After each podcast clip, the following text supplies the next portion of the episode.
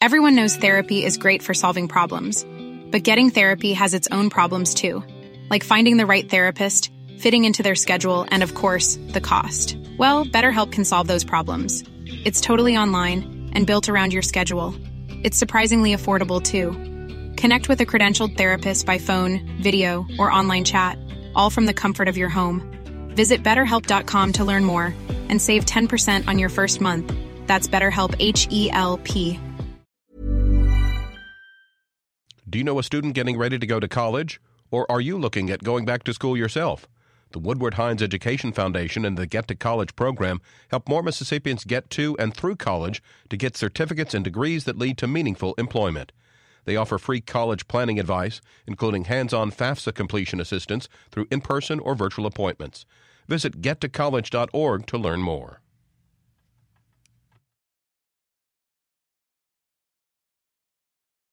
It's 8.30 on Friday, August 24th. I'm Karen Brown, and this is Mississippi Edition on MPB Think Radio. On today's show, the latest as state legislators press for solutions during the special session. What's happening and what's next? I am in support of the lottery. Uh, there are people back home who want me to support the lottery. I just didn't like this lottery bill.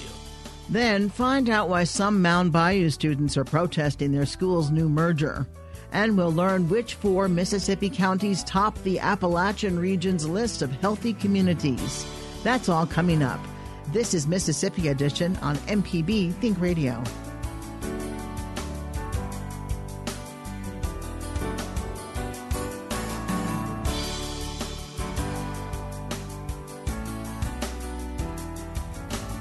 Mississippi senators are passing a bill to create a state lottery, spending proceeds on state highways for at least 10 years.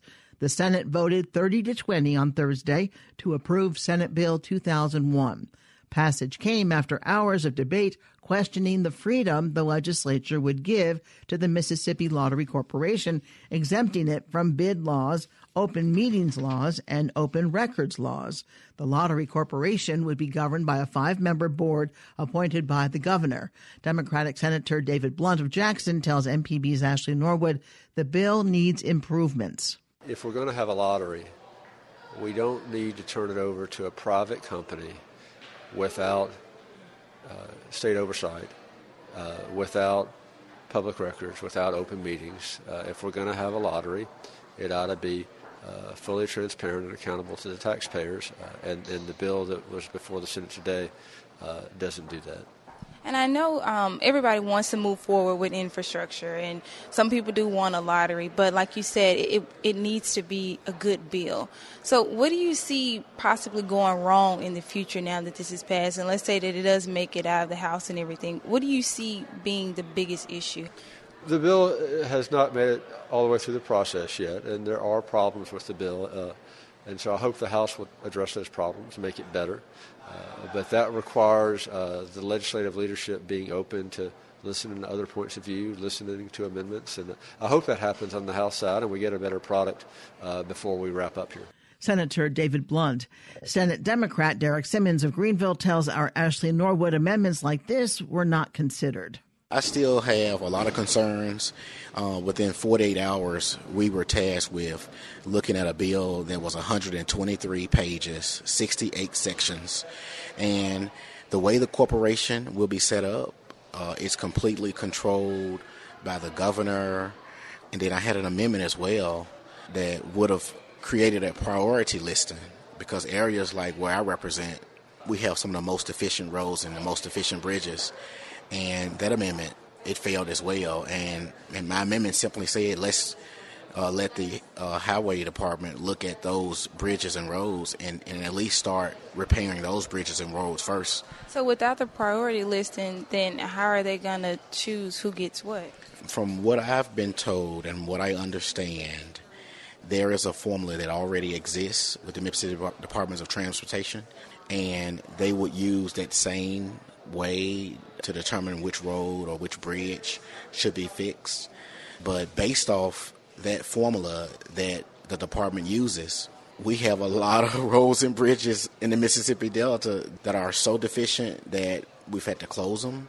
And I just don't believe until we start seriously addressing the most efficient roads and bridges, rural areas like where I represent, they, they would not get the help that they need from the legislature and from the agency. So the formula that's been in place it, just, hasn't been fair play. We're talking about putting a band aid on something that needs surgery. We know $400 million a year is needed to address this infrastructure crisis. And this lottery bill only creates, what, 20, 40 million dollars a year? And so it's not a lot of money and it's speculative. We have a definite problem, but we are talking about using speculative dollars to fix something we know we have know we need to fix. So I am in support of the lottery. Uh, there are people back home who want me to support the lottery. I just didn't like this lottery bill. Senator Derek Simmons. Republican Senator Philip Moran tells MPB's Ashley Norwood concerns are common regarding the amount of time lawmakers were given to review the bill. Well, you know, and that's always a, a, a, topic of discussion is did we have it long enough to see it? I sent it out to everyone last night, and uh, I just appreciate all of the colleagues' input. There was a lot of good input on the bill today, and a lot of things enlightened about it. We, you know, ultimately, we're we're happy to move one step forward to getting a key component in this state that we need in order to move our state forward. If we're ever going to get off the bottom being 50th, we have to generate more revenue for infrastructure and for education. Those are the two most important things. And uh, this bill handles the infrastructure problem. We hope to come back next year.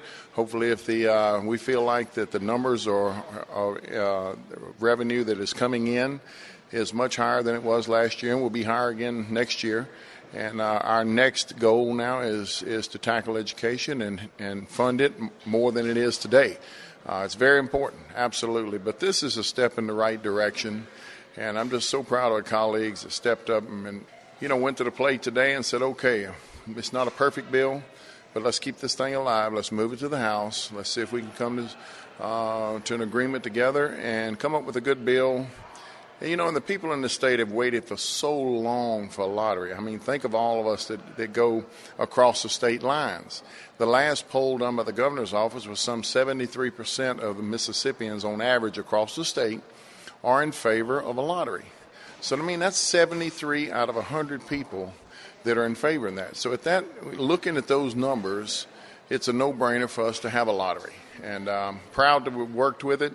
Uh, it's a long, hard battle, but uh, it's not over yet. But we're going to keep moving forward. I know there's a lot of people that want a, a lottery, and there's a lot of people that want uh, more revenue for infrastructure. But some of the subparts in the bill were concerning, like uh, the sales tax on it with creating a board and the transparency. Uh, do you think that some of those things might become problematic?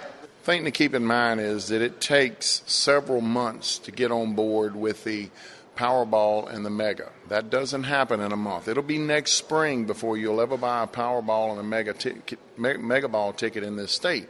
So we have time when we come back in January to tweak these things, figure out where these problems are, take the sales tax out of it, and uh, make it a better bill. But if you don't keep it alive today and keep it moving, then you come back in the fourth year of, of, of your four year term and you're trying to tackle something like that. So, you know, that's the thing that we stress today is let's pass it, let's move on, we'll come back and tweak it. Senator Philip Moran. Leaders say the lottery is projected to provide about $40 million to the state in its first year and about $80 million in later years. Senate Bill 2001 now moves to the House for more debate. In the other chamber, the Mississippi House is passing a bill that would provide a new stream of money to cities and counties for infrastructure spending. House Bill 1 passed 108 to 5 Thursday. The bill would divert 35% of the state's current tax on internet and catalog sales to cities and counties, an amount House leaders say will be worth $110 million a year when fully implemented in 2022. Counties could spend the money only on roads and bridges, while cities could also spend money on water and sewer work. Democratic Representative Kathy Sykes of Jackson tells MPB's Ashley Norwood she has some problems with the bill. I'm happy that we have finally come to uh, some conclusion on the House side uh, regarding infrastructure. Uh, we really, really need uh, help with um, our infrastructure as well as our water and sewer. Just about every municipality in the state And so this is a step in the right direction. However, there are some things, some sections in the bill that needs tweaking, I think. Uh, one thing that uh, was brought to my attention and why I offered an amendment is that our electric uh, vehicle owners in our state, they're going to have a yearly assessment, and those who come through our state uh, that that drive electric vehicles and, and charge these vehicles in our state, they they're the ones that are going to get out, you know, get away scot free without uh, making any contribution to our roads and bridges. Even out of state drivers that drive fuel. Um, gas fuel cars, when they fill up, they're going to pay a gas tax, so they will be contributing. But um, the amendment was my attempt to uh, level the playing field so that everyone who use our uh, roads, streets, uh, will um, join in helping to pay for their maintenance. And I was disappointed that it, it failed, uh, but uh, it would have been a step in the right direction. And in January, we'll try to revisit it again. Do you think those electric cars would generate quite a bit? No, it wouldn't be a it wouldn't be a whole lot because there aren't that many. Well, there aren't that many in the state, but uh, uh, the the ones that are traveling through the state, um, we're not even sure about that. So there's no way of assessing that right now. But um, I'm sure in a you know a short time that we will have a way of assessing that so that they can contribute as, as well as uh, everybody else is contributing to the maintenance. Because we, we've neglected this issue for so many years, and now we're at a point where we have to do something about it, especially within the city of Jackson uh, and in Hinds County. And I'm happy that this is a step in the, in the right direction. Representative Kathy Sykes, thank you so much. Thank you. House Bill 1 now moves to the Senate for more debate. Coming up, find out why some Mound Bayou students are protesting their school's new merger. This is Mississippi Edition on MPB Think Radio.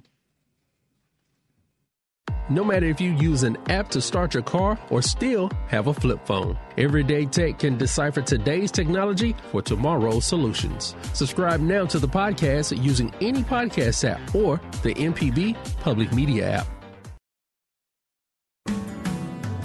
This is Mississippi Edition on MPB Think Radio. Some Mississippi Delta families are keeping children off campus to protest the consolidation of two high schools. As part of the consolidation of the Mound Bayou and North Bolivar school districts, John F. Kennedy Memorial High School in Mound Bayou and Broad Street High School in Shelby were combined. Together, the schools are known as Northside High School, but they're located on the Broad Street campus. The boycott is reportedly led by a group called JFK United, whose members remain opposed to the merger. Mound Bayou school supporters sued to try to stop the merger of the high schools, saying the new school board was biased against the nearly all black town. Mound Bayou Mayor Eula Peterson tells MPB's Alexandra Watts some are planning on protesting for two full school weeks. This is the first year of the merger of the two schools the two districts have been merged for for this going to the fifth year, I think. First day of school was Monday this week. Two days before uh, the students were to go to school last Thursday, they were to have started school last Thursday. And two days before that date, the Supreme, State Supreme Court brought down a ruling that the school district had put in an emergency motion to say that they couldn't afford to keep both the high schools open. And so the state Supreme Court first they said we had filed uh, gotten a bond to to um, get a stay on the on the closure. They had indicated to us that we were to go to mediation before they you know they heard our case. And then the school district put in this motion, emergency motion, and the Supreme Court, without hearing us, went ahead and ruled in favor of the school district and indicated that the school would close and the two high schools would be merged. Actually, 7th through 12th grade uh, would be merged, and we were to pay court costs. So that's that's where we are in terms of the closure. So the children have been going to school since Monday. And how have some of the parents reacted? I know there's been some students who are staying home, and the protest is supposed to last 10 days, correct? Would you say most parents are for the merger or most parents are against it?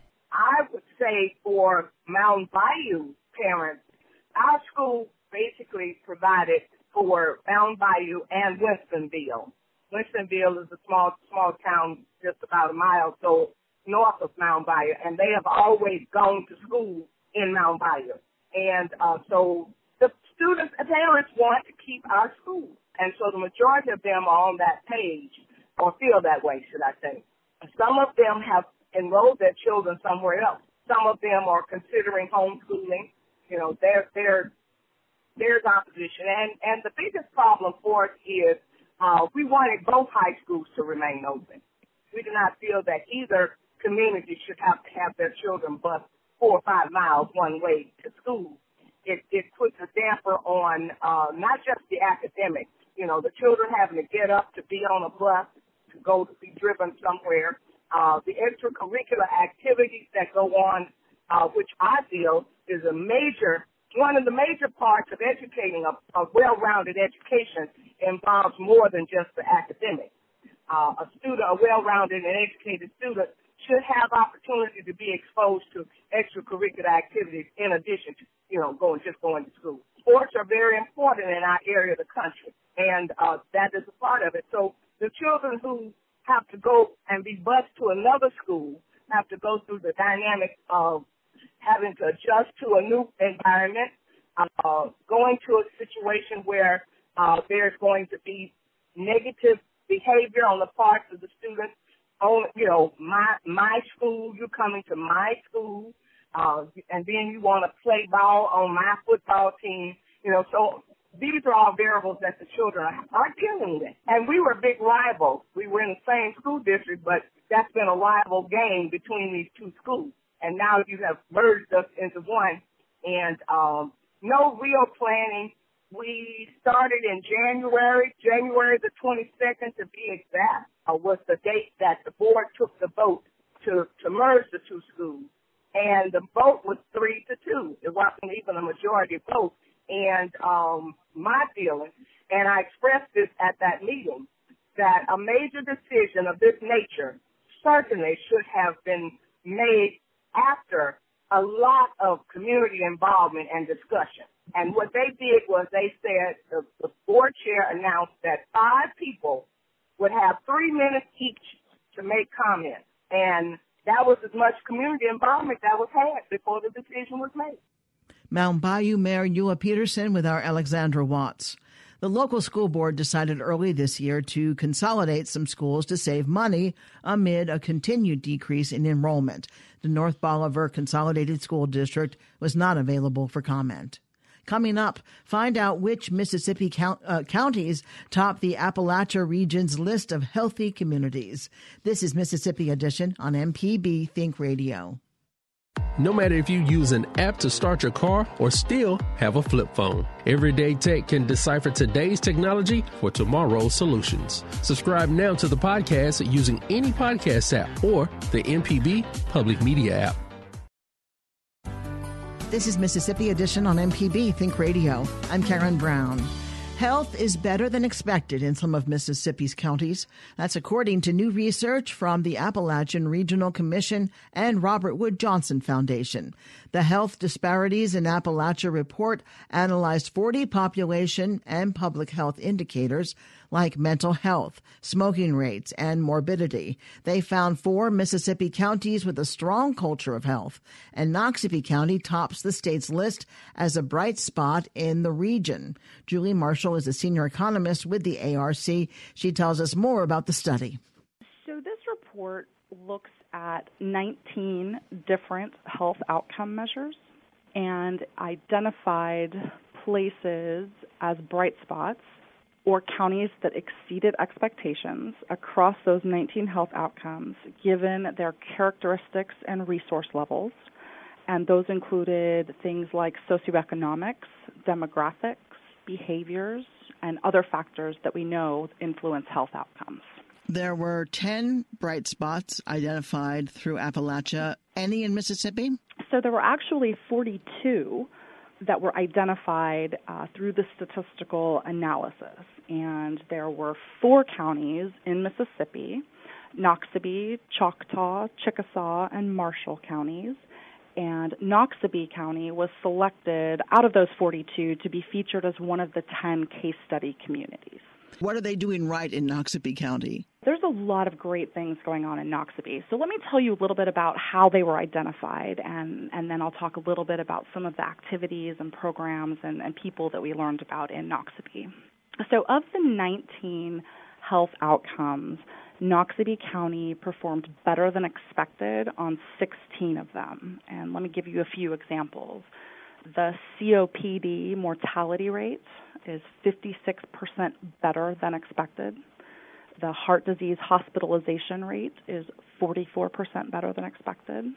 And the poisoning mortality rate, which is includes uh, drug overdose, uh, that is 38% better than expected. And one thing I should mention um, about this research is that places that did better than expected, it doesn't necessarily mean that they enjoy excellent health there, but rather based on the model and the predictions for what we would think their outcomes should look like, they exceeded those expectations.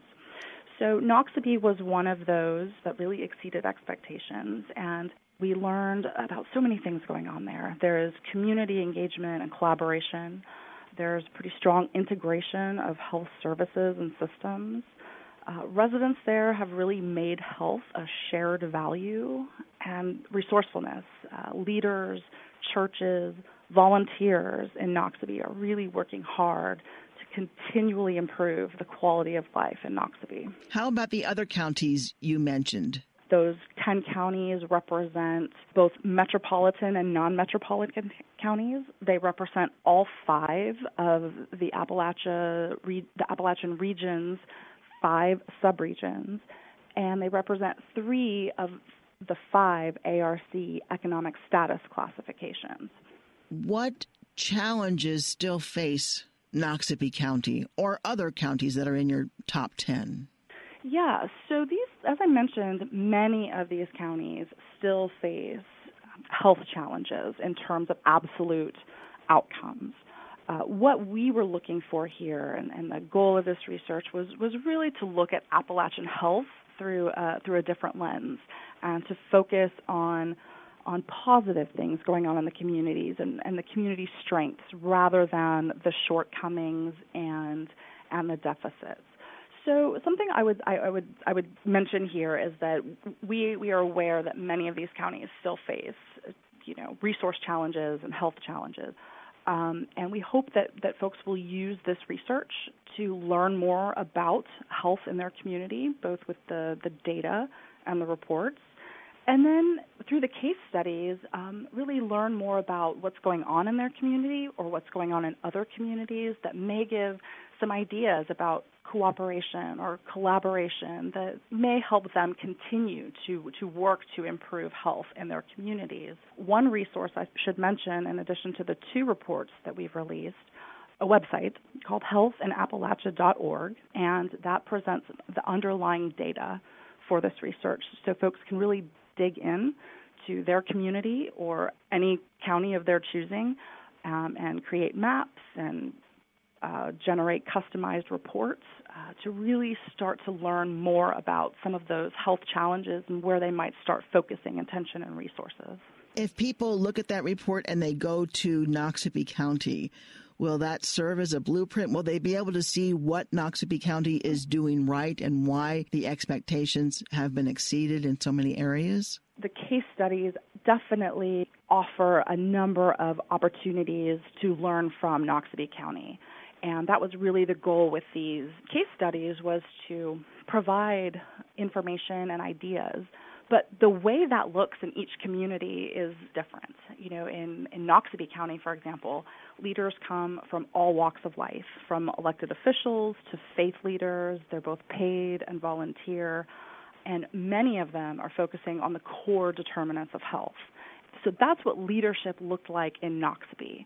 And it might look a little bit different in one of the other counties. And so this really gives a menu of options, and hopefully many other places can recognize themselves in Noxubee in the way that their leaders are engaged or the way that residents are, are working on resource sharing or cross sector collaboration to really start to figure out how they might use this information. Julie Marshall is the senior economist with the Appalachian Regional Commission. Thank you so much for being with us and for that information. Thank you very much.